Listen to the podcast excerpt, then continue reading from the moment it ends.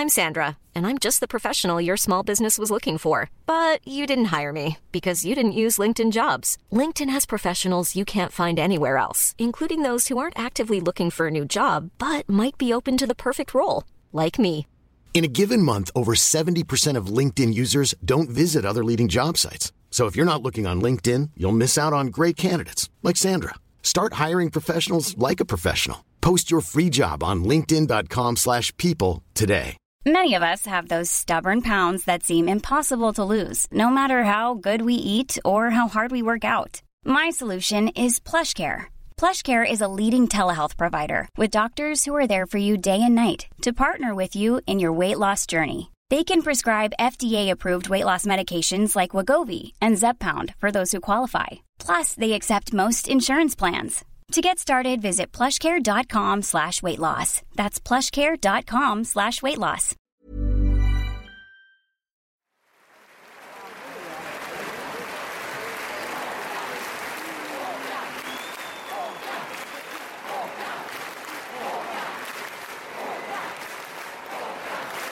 Det är ju eh, ett vidunder som väntar liksom. Men så blev det ändå ett av de största minnena i mitt liv kan jag säga. Det börjar ju bli mer av eh, en liksom happening som man ska vara med på. Alla går dit. Det är ju bara Håkan som kan göra den grejen. Fyra kvällar på Ullevi på en sommar. Det är faktiskt inte... Det är helt sjukt.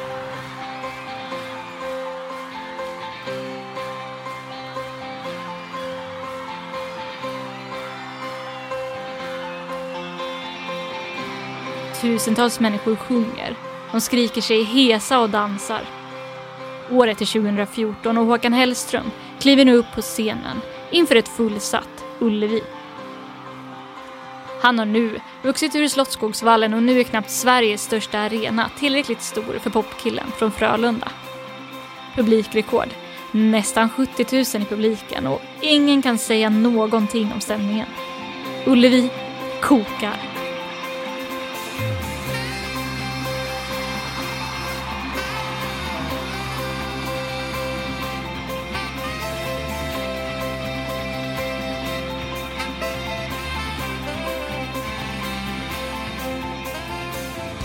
I sommar är det dags igen.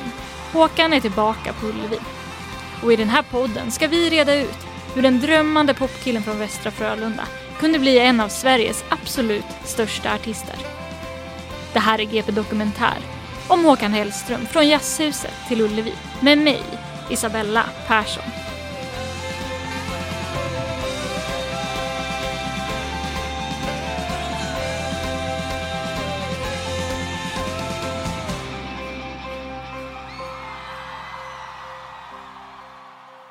Jag tänker till att börja med så är det bra att vara ärliga mot er lyssnare. Arbetet med den här podden har inte riktigt gått som vi hade planerat. Året var 2019 och Håkan Hellström skulle året efter fira 20 år som artist på Ullevi. Men sen dess, som ni vet, så har det ju hänt lite saker på vägen. Tidigare idag kom beskedet att Sverige fått Patienten sitt första i fall. så pass många fall som inte kan kopplas till resenärer så vi måste Begränsa sammankomster med mer än 500 personer.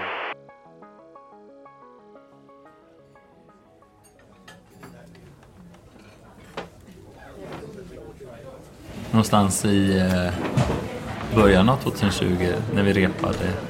Det här är Simon Ljungman, Håkan Hellströms gitarrist. Vi träffar honom på ett café i Långedrag. Kolla här! Det är någon som har trillat ihop på gatan. Vad är det här? Ja, vad är det? Covid. Covid-19. Och så spreds det liksom. Och så, Från att det bara var någon i bandet som liksom snackade om att eh, shit kommer ju komma hit. Alltså, det kommer, och man var ju så här, nej. Det, det är, något som, är, det på, är det på riktigt ens? Liksom? Och sen kom det ju att bli vår verklighet. Att säga, okej, det blir inte av det vi har hållit på med nu i tre månaders tid. Och ja, vi kan väl säga att Håkan och bandets väg till Ullevi den här gången inte varit spikrak. Det visade sig ju komma ett virus i vägen som i princip helt satte det svenska kulturlivet på paus. Men förhoppningsvis är det nu historia. Och för den här gången har vi pratat färdigt om covid-19. Nu ska vi istället fokusera på Håkans väg till Ullevi. Och jag tänker att vi tar det från början. Håkan Hellström föds den 2 april 1974 i Göteborg. Han växer upp i Ekebäck i Västra Frölunda med sin mamma Kristina, pappa Björn och storebror Thomas. Han går på Dalavägsskolan i Ekebäck och brorsan Thomas får honom snabbt in på rockmusiken. Snart har han artister som Morrissey och Bruce Springsteen som största idoler. I årskurs 6 börjar han på Göteborgs högre samskola och där lär han bland annat känna Henrik Berggren och Daniel Gilbert som senare ska starta bandet Broder Daniel. Håkan blir trummis och här startar hans musikaliska resa. De spelar tillsammans i flera år men 1995 då lämnar Håkan och börjar istället spela trummor i Honey is cool. Tre år senare, ja, då återvänder han till Broder Daniel som basist den här gången och det är här framgångarna börjar på riktigt. De släpper albumet Broder Daniel Forever och för pengarna han tjänar spelar han in fyra solodemos i en studio i Lyckholm strax bredvid Liseberg. Reaktionerna från skivbolagen är positiva och Håkan Hellström som samtidigt pluggar sociologi hoppar av utbildningen. Solokarriären börjar ta fart. Under hösten år 2000 släpper han låten Känn ingen sorg för mig.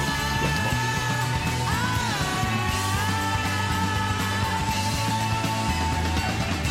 Och så började det. 90-tal hade blivit 00-tal och musik-Sverige var på väg in i en ny fas. Fenomenet Håkan Hellström hade slagit ner som en bomb i Sverige. Recensenterna tokkillade honom och singeln Känn ingen sorg för mig Göteborg spelades överallt.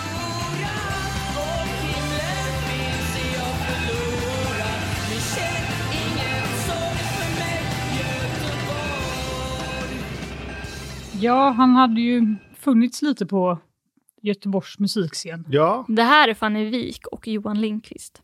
De arbetar båda två som kulturreportrar här på Göteborgs-Posten. Och det är också de två som ligger bakom den här podden. Eh, nej men eh, han kom ju liksom ur någon slags eh, indie slash undervegetation i Göteborg och klev väl egentligen av Broder Daniel när de äntligen fick sitt genom, egentligen genombrott. Fick han inte sparken?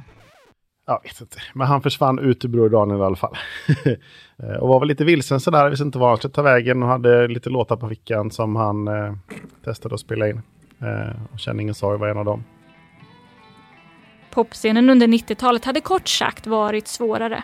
Och när Håkan Hellström kastade sig in på topplistorna så var det här den totala motsatsen. En glad, sprallig och högljudd artist. Som man minns det då, enkelt uttryckt, så var det väl att, att väldigt många artister stod och tittade ner på sina skor och tyckte att allting var ganska jobbigt. Eh, och sen så kom det in den här killen från Göteborg i sjömanskostym som plötsligt lyfte blicken och eh, sa att det var okej att ha kul på scen. Inom musikscenen snackades också lite om att vad är det här för tönt liksom? Som spelar den här glada, glada musiken.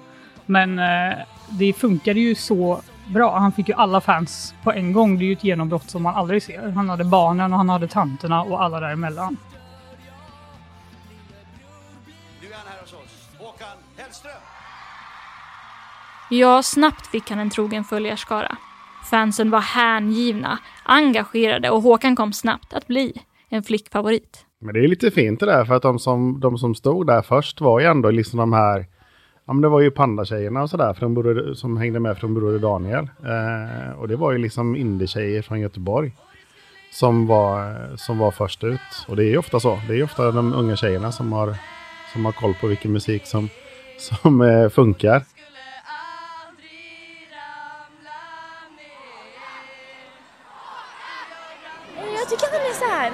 Jättebra låtar. Han är han är Göteborgs stol stolthet. Alla förfester. Hur kan du få mig så lätt? Man skriver någons namn på, på kroppen. Han har väldigt bra texter och han är väldigt speciell. En stor del av det som enade Håkan Hellströms trogna följarskara var relationen till hans texter, som tidigt i karriären pekades ut som unika. Han hade tidigt med sig ett publikhav på konserterna som sjöng med till hans låtar.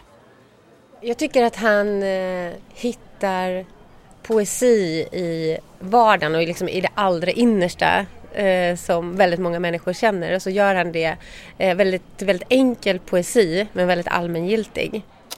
Det här är Anna Björk. Hon är musikjournalist och har följt Håkans karriär genom alla år. Jag tänkte faktiskt häromdagen på en textrad som är ganska ny. Eh, som är den här eh, Jag är 39 och ett tappat självförtroende. Och när den kom så var jag så här, ja, eh, det var en låtrad. Nu är jag själv 39 och förstår exakt vad han menar med ett tappat självförtroende. Och det tycker jag är ganska talande för det, det låter väldigt simpelt eh, men kan bli liksom meningar som betyder eh, så mycket mer som man kan relatera till och liksom tatuera in och eh, sådär. Som musikjournalist har Anna Björk varit en trogen lyssnare men också en av Håkan Hellströms allra största kritiker. Och en stor del i hennes arbete har varit att analysera hans artisteri och inte minst hans texter. Men han reproducerar ju den gamla eh, tidens bild av eh, en, en rockstjärna. Liksom sex, drugs and rock'n'roll. Det är ju han kvar i medan resten av världen har gått vidare och typ skrattar åt det. Eh, tycker att det liksom är väldigt konstigt att applicera idag. Så har han verkligen eh, håller fast i det. Något otroligt. I, i såväl texter som, som musik. Så vad är det egentligen han sjunger om då? Tidigt under karriären så fick vi följa hans olika karaktärer. Inte minst hans kvinnokaraktärer. Jag upplever honom som lite rädd för kvinnor nästan. Han har så mycket respekt för kvinnor och har liksom ägnat så mycket tid åt att åtrå och vilja ha dem. Så jag tror att han liksom är rädd för kvinnan att närma sig henne som en person, en människa och sådär. Björk har i sin analys lyckats identifiera tre stycken olika återkommande kvinnor. Hon kallar dem Indieflickan, den onåbara runaway-tjejen och prinsessan Ängen på pedestalen. Prinsessan och ängeln är verkligen satta på pedestal. Det är madonnan. Det är någon som han dyrkar och som han inte är värdig att få. Och som han liksom, hon är ett väsen. Hon är så långt ifrån mänsklig så, som han är. Och hon kan liksom dyka upp i ganska många olika låtar.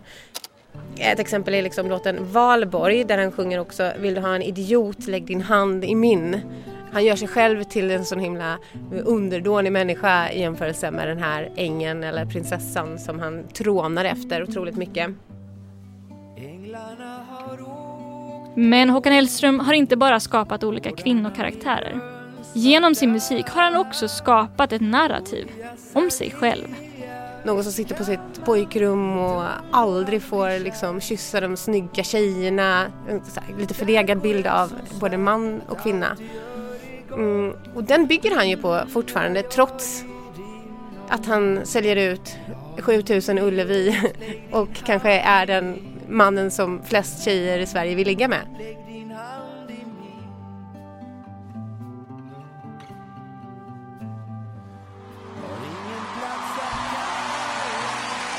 Att få spela här två kvällar i rad, det är en, det är en obeskrivlig ära. Det är så himla stort. Men kanske lite konstigt. Och det tycker nog en del av er också. Det här är från hans Ullevi-konsert 2016. Och han uttrycker sig ofta under sina konserter på det här sättet. Att han inte riktigt själv förstår hur han faktiskt hamnat här. Något som enligt Fanny Wik blivit en del av hans artisteri. Jag tycker att hans approach alltid har varit liksom det här lite pojkiga och lite lost. Eh, och han har ju sagt så på alla arenor jag har sett honom på, eh, mindre och större.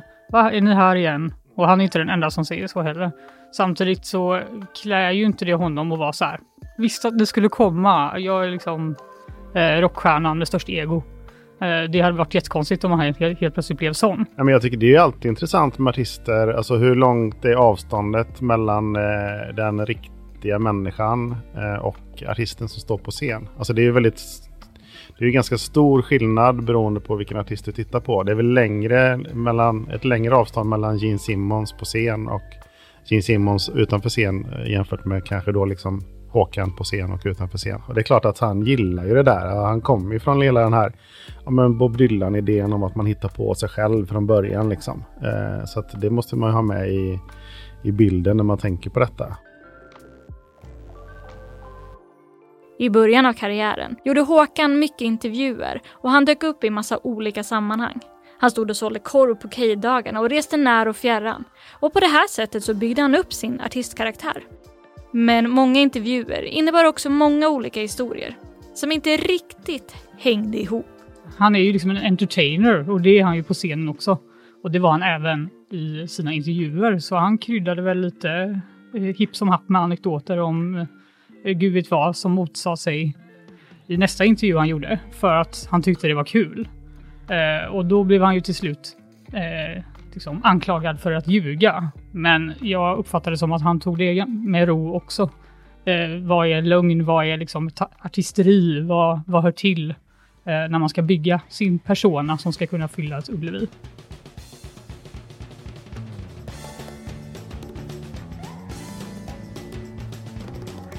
I någon intervju någon gång har Håkan sagt att han spelat på alla scener i Göteborg. Jazzhuset, en klassisk musikscen som stängde 2017, är kanske spelstället som starkast sammankopplats med honom. Releasefesten för debutplattan hölls just här. Men sedan dess har det nog inte varit så många gånger som han har ställt sig på Jazzhusets scen. Det känns ju som att han eh, mest var på Jazzhuset innan han slog igenom själv. För det är ju väldigt litet, eller var väldigt litet. Han har inte gjort klubbspelningar på det sättet. Utan det var väl mer med Broder Daniel i så fall. Spelningarna på Jazzhuset blev mer av en mytomspunnen historia. Och historia blev också hans svarta Broder Daniel-utstyrslar. Istället tog han på sig sin vita sjömanskostym på scenen och med den gav han sig ut på sin allra första soloturné. Kanske förvånande nog så gjordes inte premiärspelningen i Göteborg. Alltså det var ju lite ströspelningar hit och dit men den, liksom, den riktiga turnépremiären var ju på KB i Malmö. Eh, och sen så var det ju den här famösa spelningen på Nalen i Stockholm där Per Bjurman på Aftonbladet sprang upp och kysste honom. Och sen så minns jag i början där så var det också en eh, spelning på Kåren i Göteborg. Där det liksom var så, här överutsålt och eh, köat ner till Avenyn typ. Så att ja, det gick ju snabbt där liksom.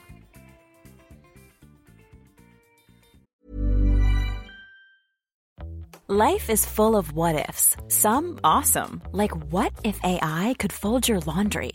And some, well, less awesome. Like what if you have unexpected medical costs? United Healthcare can help get you covered with Health Protector Guard fixed indemnity insurance plans. They supplement your primary plan to help you manage out of pocket costs. No deductibles, no enrollment periods, and especially no more what ifs. Visit uh1.com to find the Health Protector Guard plan for you. I'm Sandra, and I'm just the professional your small business was looking for. But you didn't hire me because you didn't use LinkedIn jobs. LinkedIn has professionals you can't find anywhere else, including those who aren't actively looking for a new job but might be open to the perfect role, like me.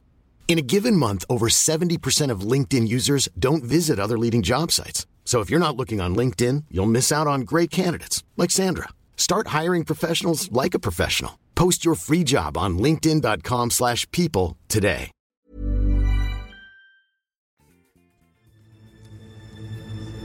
Vinnaren av en Grammis för årets manliga är Håkan Hellström.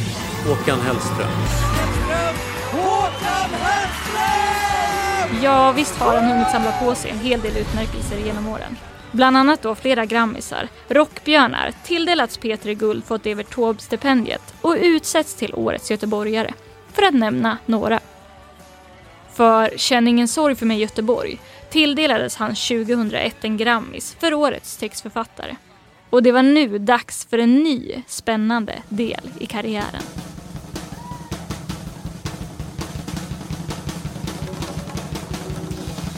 Det var dags för uppföljaren och år 2002 släpper Håkan Hellström plattan. Det är så jag säger det. Den skilde sig ganska mycket från debuten och var totalt fylld med sambatrummor. Inspelade i självaste Rio de Janeiro.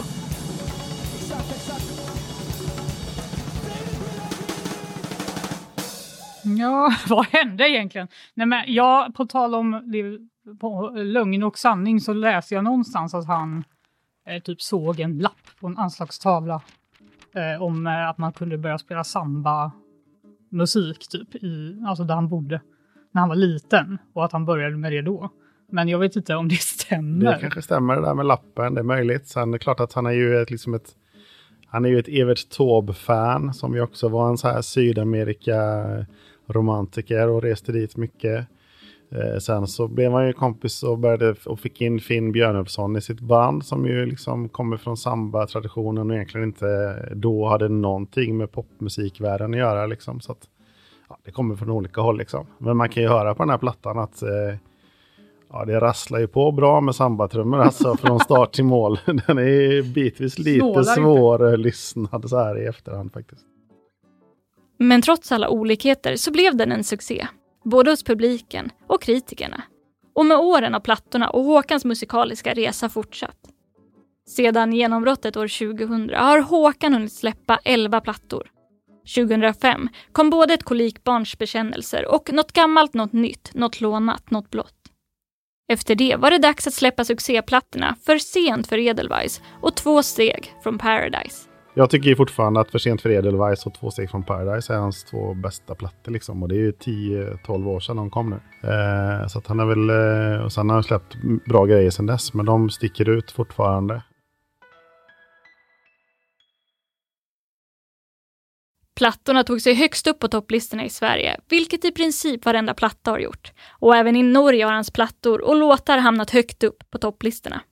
Inget album har varit det andra likt, men har fortsatt att hyllats av kritiker och fans. Men han har ju verkligen hunnit få med influenser från alla håll och kanter. Och det känns fortfarande varje gång han släpper en låt så vet man inte om det är Arena, Symfonikerna, en rockplatta eller en samba igen. Gud vet vad som kommer nästa gång. Och det är väl det som är kul också med, med Håkans eh, arv. Liksom. Första halvan av karriären så var det ju liksom mycket ja, men ganska klassiska poptexter. De kändes ju i ganska stor utsträckning som att de kunde handla om honom och hans kompisar, liksom, vilket ju ändå är det klassiska sättet att skriva på. Tills det liksom tog en vändning och det mer blev det här liksom sagoberättandet och skrönorna och drömmarna och väldigt flummigt liksom. Samtidigt som man liksom provade olika grejer med musiken så tog texterna en ny riktning också. Liksom.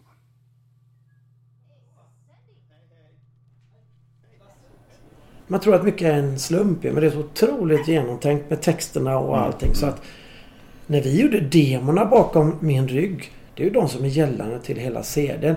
Det gjorde vi i kontrollrummet. Stängde in oss bara så körde vi. Vi är på plats inne i Lento-studion i Mölndal. Det var just här som Håkan och producenten Lars Nilsson skapade plattan Illusioner. Bakom sig då hade Håkan flera Ullevi-konserter. Det mer arena-inspirerande albumet Det kommer aldrig vara över för mig och sagoberättande plattan Du gamla, du fria. Nu skulle det bli stråkorkester och stora arrangemang. Björn kom ju ofta med ett demo med vissling till Håkan. Mm. Och sen gör Håkan textidéer och, Mm. och så formar de upp det här. Men det jag får när jag gör, skulle göra mina RS, det var väldigt bråttom. Och välja vilken arrangör det skulle vara, hur det skulle byggas upp och så. Så, så det här är... Det här är... Den hette Pianostråka från början. Det här är Tillsammans. Den heter Tro på livet nu med.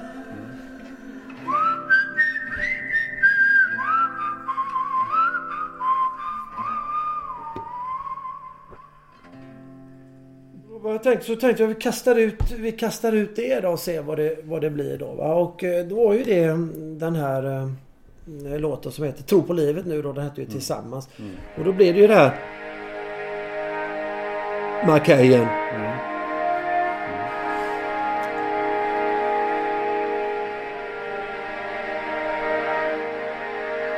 Så att eh, det är ju väldigt roligt för det är otroligt stor frihet. Det är ju inga färdiga demo överhuvudtaget. Utan det är ju verkligen bara så här är låten.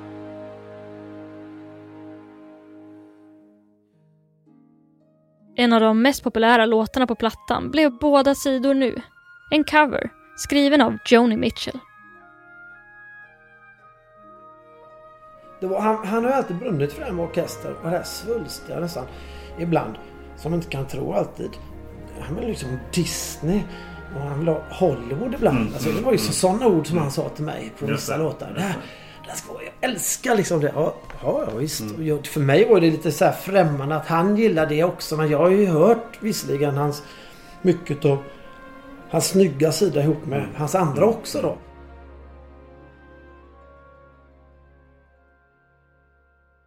Men under samarbetet producerades också lite mer avskalade versioner. För GP så spelar Lars Nilsson upp en version med bara Håkan och jazzpianisten Jakob Karlsson som aldrig tidigare publicerats. Och jag tycker vi kan släppa vissa låtar. Bara så här vet du. är så fint alltså. Det här är så bra. Så här grät jag. Jag bara gick loss alltså. En jazzpianist i världsnivå liksom möter en textfattare och sångskrivare i världsnivå. Aldrig setts förut och så blir det det här. Det här är första tanken. under stjärnor kom med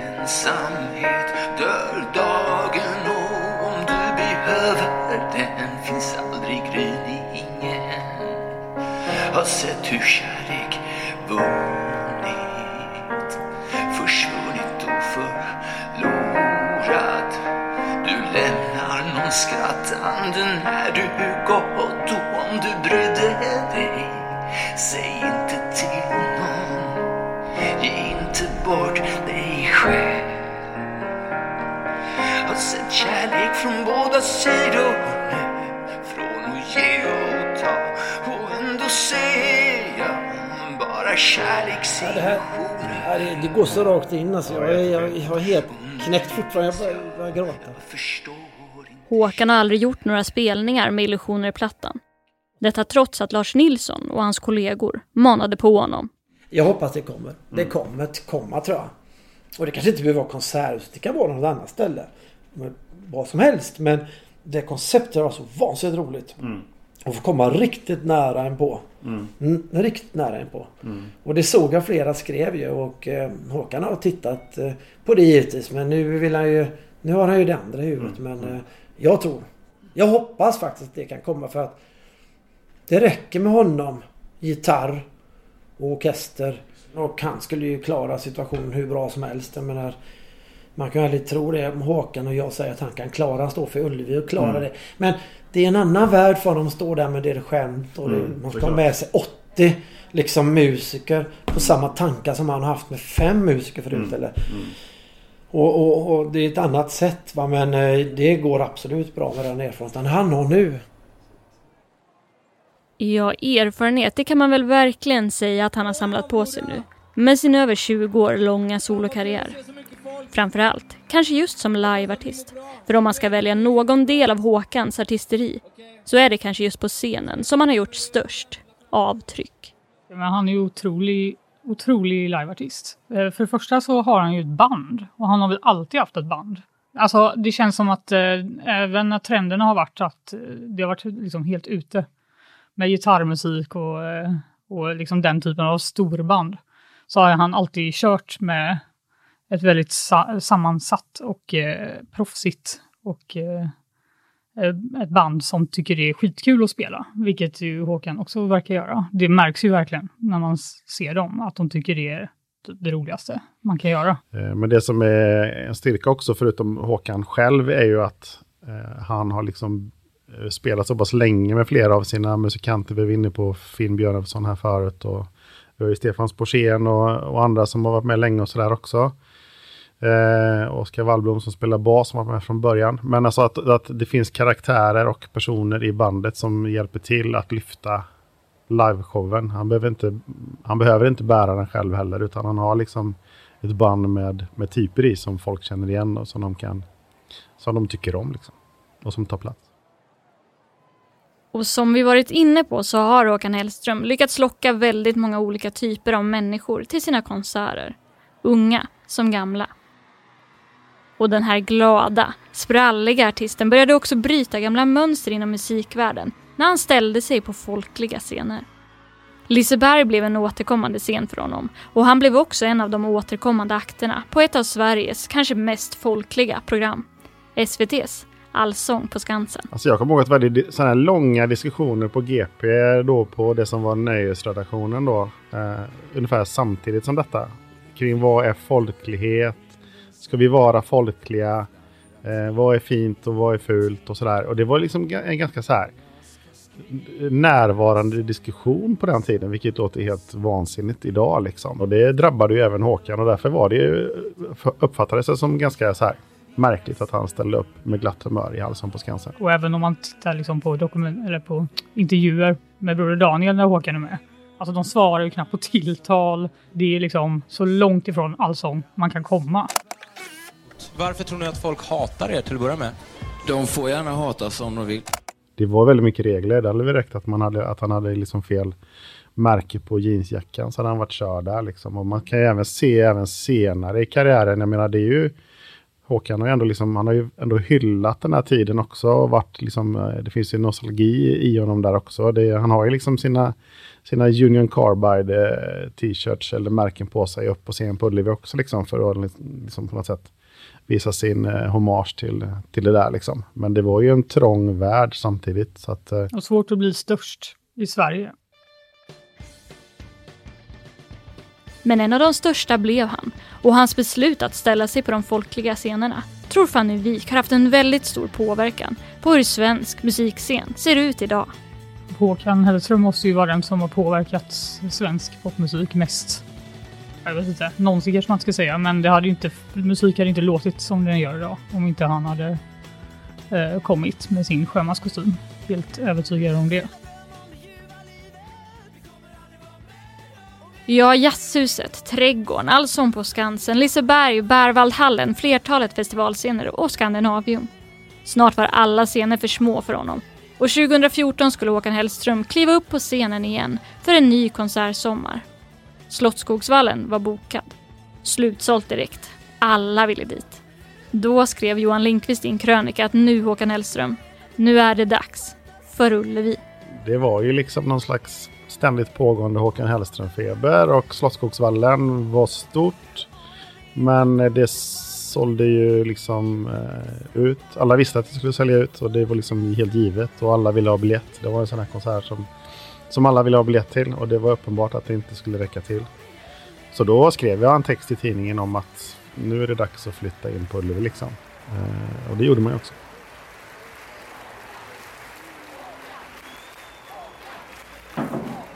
Det, det är ju eh, ett vidunder som väntar liksom. Och innan man upptäcker att vidundret är ett eh, vänligt inställt vidunder så hinner man ju skaka till. Mm. Simon Ljungman igen. Just trappan upp är ett sånt där där man eh, skälver lite. Mm. Eh, Ställer mig i ringen med bandet och Mm. tittar på varandra.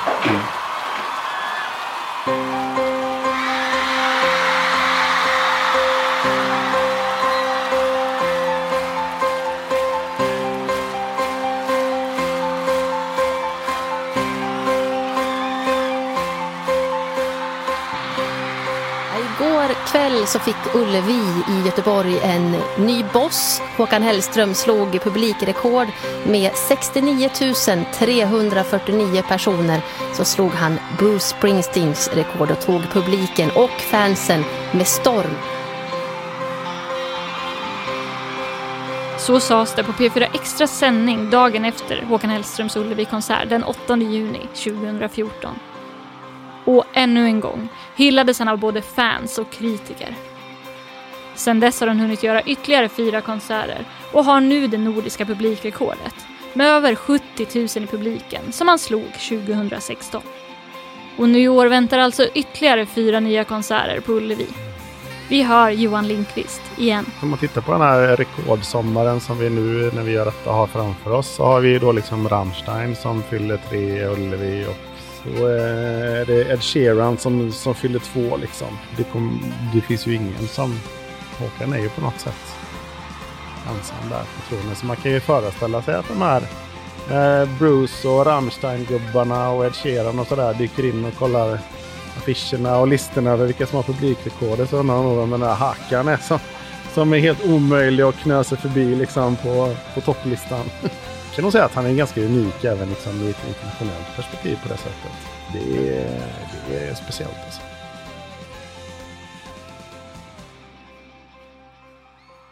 Efter den banbrytande konserten 2014 så har mycket av förhandsnacket inför Ullevi-konserterna handlat om vem som kommer gästa honom nästa gång.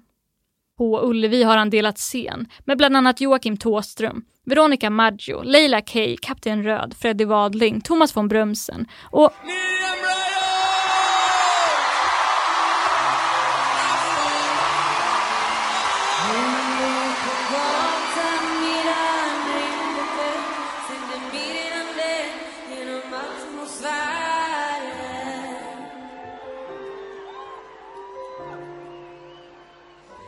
Det är ju bara Håkan som kan göra det. Fyra kvällar på Ullevi på en sommar. Det är faktiskt inte, det är helt sjukt.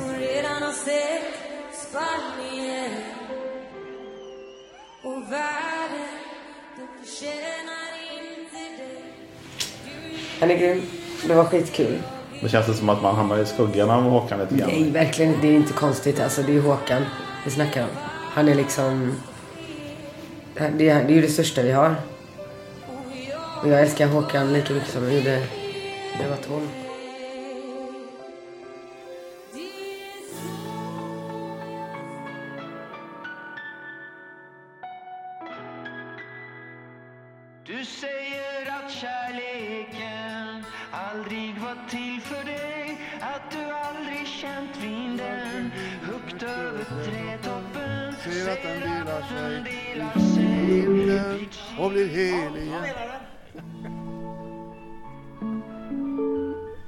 Ungefär som jag försökte beskriva den första gången jag jobbade med Håkan i Slottsskogen.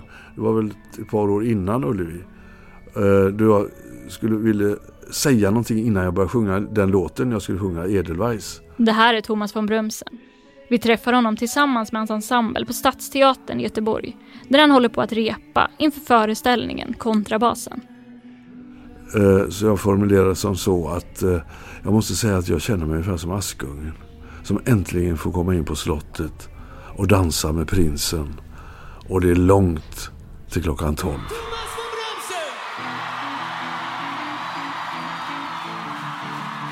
Som det har blivit med Håkan. Det, liksom, är så, det, blir så, det blir så mäktigt runt omkring honom. Det blir så varmt och det blir så, så kärleksfullt.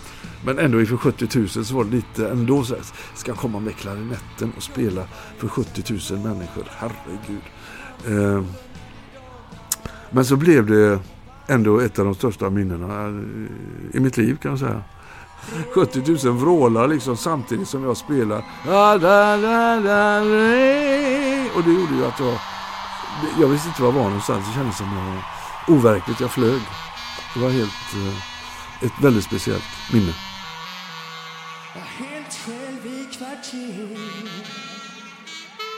Ja, vi var ju tvungna att ses dagen efter. Så ute i skärgården. Eller vid vattnet i alla fall samlades vi hela huvudet. Eh, och då, fick jag då ville de att jag skulle sjunga. Eh, när vi satt där ute och drack kaffe mot klipporna. Att jag skulle sjunga, sjunga Edelweiss där. Mm. Och det, var, det var ganska skönt att få den ur sig på det sättet. Att sitta där och sjunga a cappella med måsarna som... eh, Det var ganska fint. Fin landning. Utöver Ullevi-konserterna så har också Brömsen spelat karaktären Rolle i Håkan Hellström-filmen Känn ingen sorg. Och enligt Brömsen har Håkan Hellström betytt otroligt mycket för Göteborg. Ja, det, jag, kommer inte på någon annan som har just den förmågan att skriva, göra Nordhemsgatan poetisk eh, till exempel. Och, och skildra Göteborgsmiljöer eh, på ett sånt eh, ja, fantastiskt sätt som han gör. Det är ju helt, vi hade ju med den där sorgen, eh, Känn ingen sorg, i filmen som gjordes. Där fanns ju då, det var ju Håkan-tema så att säga. Och, det, det blev, filmen blev lite som en saga nästan. Tack vare Håkans texter också. Filmen fick svala reaktioner av kritikerna men togs väl emot av publiken. Men det är inte bara filmer som gjorts under Håkans karriär. Utställningar, körer, museum, dokumentärer och musikaler. Håkans musik har sträckt sig långt utanför hans egna plattor och konserter. Mycket har hyllats, bland annat musikaluppsättningen, medan Håkan-utställningen på Liseberg blev en flopp. Och med tiden har kanske även en mättnadskänsla omgivit Håkan och fansen. Det verkar inte finnas en riktig mättnadskänsla när det kommer till hans musik. Eh, åtminstone inte nostalgiskt, alltså det som redan har eh, släppts och den liksom låtskatten han har. Den verkar folk aldrig tröttna på. Sen så är det svårare från vårt perspektiv att liksom, bygga Eh, ett spännande innehåll på hans eh, person eller hans artistskap. Eh, Där, det är ju liksom historier man har berättat många gånger. Till och med eh, lögnerna och utsvävningarna och eh, allt som han har byggt upp.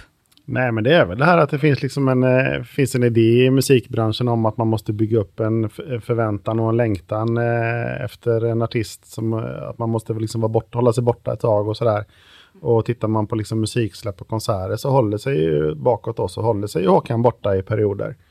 Men då finns det ju många andra som har idéer om vad man kan göra med Håkans musik och han är väl delvis själv också inblandad. Och då blir det liksom filmer och utställningar på Liseberg och, och musikaler på Operan och sådär. Ehm, och det är väl inte med liksom blandad framgång. Liksom. Det, det här Håkan-museet på Liseberg är väl ett, det kanske tydligaste exempel på att på någonting som faktiskt eh, floppade. Liksom. Det finns gränser även ja. i Håkan-universumet för vad folk ja vill ha. Folk vill ha eh, honom och de vill ha låtarna men de kanske inte alltid vill ha ett, de kanske inte vill ha, den, ha en utställning med hans gamla jackor på Liseberg liksom. Så att det, det, det, men jag förstår ju att, att man vill göra saker för att det, det finns en stark berättelse liksom och det finns de här låtarna som är grunden till allt.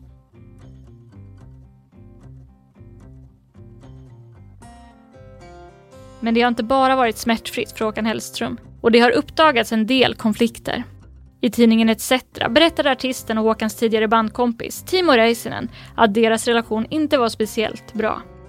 För tidningen Barometern uttalade sig Daniel Gilbert om en infekterad konflikt där Gilbert menade att Håkan bara omgav sig med ja-sägare. Och GP kunde också berätta att Göteborgsartisten Alice B, som var förband på Ullevi, aldrig fick något betalt, vilket fick stora reaktioner i musiksverige. Alltså man kan ju säga att det är ganska få skandaler han har hamnat i med tanke på hur lång eh, karriär han har. Eh, men egentligen är det väl mest personliga skandaler som man inte kan veta så mycket om. Så det här med att folk inte får betalt, det är ju eh, inte Jättebra såklart. Eh, sen är det jättesvårt att, att vara för oss då reda ut vem som eh, liksom eh, hade klantat sig där liksom. Eller som hade tagit ett dumt beslut eller hur det nu var liksom. Det är ju svårt att klistra den direkt på Håkan såklart. Man vet inte. Eh, sen det andra är ju personliga då, som vi pratade om, det är ju personliga konflikter. Och det är ju egentligen ännu svårare att veta vad som ligger bakom.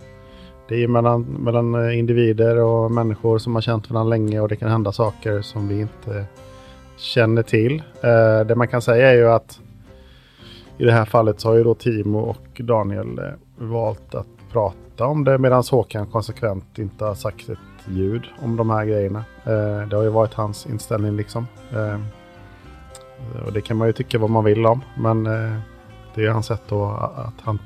Det är så han har hanterat de här, att han har liksom egentligen inte kommenterat. Hans rykte på stan är väl fortfarande att han är en gullig kille som spelar i Slottsskogen och säger hej till studenterna på Instagram. Liksom. Nej, enligt Vik har Håkan Hellströms rykte inte förändrats speciellt mycket. Detta trots att han fått några rejäla kängor från recensenter och kritiker genom åren. 2013 skrev kulturskribenten Jens Liljestrand att han tyckte att Håkan borde skriva texter som var mer värdiga hans ålder. Komikern och poddaren Nina Lundström har i en text i tidningen Faktum kallat Håkan Hellström för en notorisk lögnare och Anna Björk har kritiserat Håkan för att han aldrig tar ställning. Det, han aktar ju sig för det, eh, närmast att han verkar liksom rädd för det också tycker jag. Eh, så hittills så har man ju inte sett honom göra det. Och det säger eh, idag när artister faktiskt inte är rädda för att eh, prata ut om var de står värderingsmässigt åtminstone. Det behöver inte vara parti, eh, partipolitiskt eller ens politiskt men värderingsmässigt. Så, så gör ju många det och det anses inte så farligt att göra det heller kanske. Och då får man liksom kanske ta en funderare på vad det betyder. Anna Björk tror att Håkans beslutsamhet att inte uttala sig kan bita tillbaka en vacker dag. För mig personligen så eh, tycker jag att det känns väldigt märkligt att gå på en konsert eller läsa intervjuer med en artist som når ut till typ hela Sveriges befolkning utan att den tar ställning i, i riktigt viktiga frågor när det är absolut väldigt viktigt då kan man ändå fundera på vad det säger om hans värderingar tycker jag där. Vad är det som går först eller vad är viktigt och vad tror man på? Håkan, du var bättre förr Ja du Håkan Hellström, var du egentligen bättre för? Ett samhälle förändras hela tiden och förändringar i samhället kommer att avspegla sig även i kulturlivet, menar Anna Björk. Så vad händer när man försöker bibehålla en persona som man byggt upp i början av en karriär? Samtidigt som samhället förändras och även Håkan Hellström själv som förändras. Idag har han hittat kärleken, är småbarnsförälder och samtidigt en av Sveriges absolut största artister. Det kan man väl ändå slå fast att det inte utstrålar en person som är olyckligt kär eller en nobody som ingen vill veta av.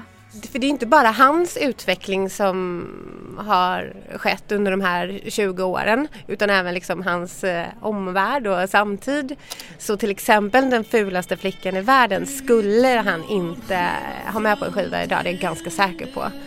Eh, den platsar liksom inte i, i dagens kontext. Ä hur han än, även om han vill, liksom, hur han än vill förklara den så blir det för fel alltså. Anna Björk tror att Håkans artisteri riskerar att bli nostalgi. Det är ju inte det hetaste eh, musiken. Eh, det är inte det hetaste med ett killband med, med, med gitarr och sådär. Men det är fortfarande svinpopulärt. Alltså den musiken lever ju fortfarande jättemycket. Och sen så har han ju trots allt en återväxt bland unga. Eh, nu börjar Håkans musik vara det som eh, ba, eh, deras föräldrar lyssnar på. Alltså pappamusik eller mammamusik. Eh, och nostalgi och sådär. Men eh, han, eh, jag tror att han tilltalar med sina texter ganska mycket en ung publik också. Nej, än så länge så håller Håkan Hellström sig kvar på topplistorna. Han lockar fortfarande unga som gamla till konserterna och bland bandmedlemmarna finns det inte en känsla av att Håkan håller på att gå ur tiden. Nej, jag tycker inte det. Eftersom det hela tiden kommer nya kids. Alltså, vi har hållit på länge och det... Jag själv var en kid när Håkan släppte första och, Mm. och lyssnade på hans första platta Mm, och mm. tog till mig de låtarna. Men någon som eh, är ung idag känner ju samma sak för den Mm. plattan. Så Mm. den är inte daterad. Inte i mina öron i alla fall. Jag tycker Nej. den är bra. Mm. Så. Jag har aldrig känt någon nostalgivibb över det. Det hade varit en sak om det fanns en ungdomlig sprittig energi från den tiden. Mm. Men det finns massa av det på Rampljus också. Mm, mm. Vad blir då Håkan Hellströms nästa steg i karriären? Kanske vill han vrida tillbaka klockan, kolla tillbaka på den musik han gjorde i början av 2000-talet. Eller kanske inte. Alltså spontant så tänker jag nej, att han inte kommer låta som han har gjort för att han, det är inte så han har jobbat eh, tidigare, men samtidigt så är han ju lite oförutsägbar.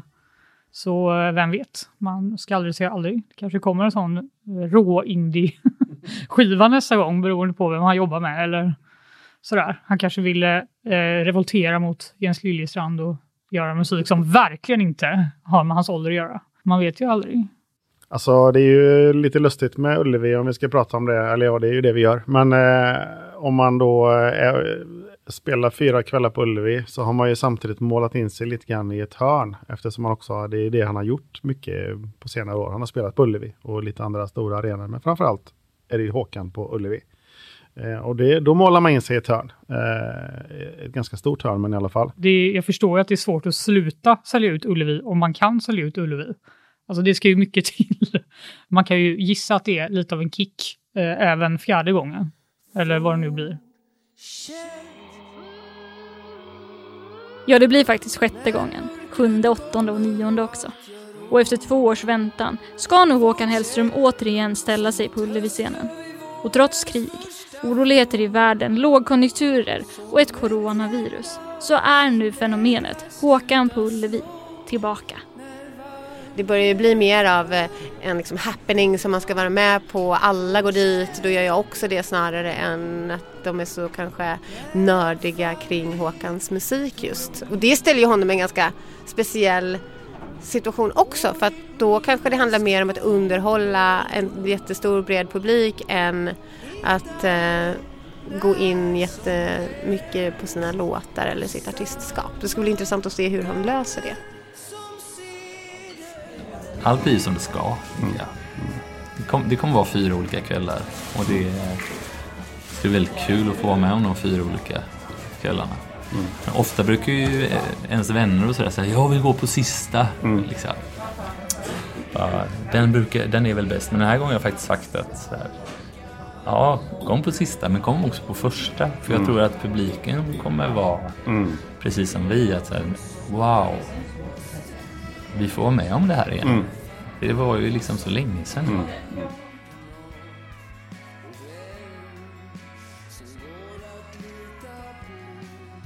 Du har lyssnat på GP Dokumentär.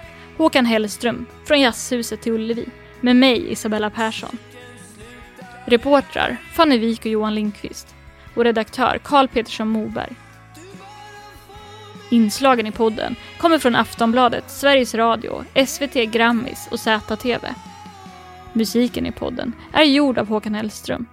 Det förekommer även musik från Epidemic Sound. Den här podden har producerats av Göteborgs-Posten och ansvarig utgivare Kristoffer Ahlqvist.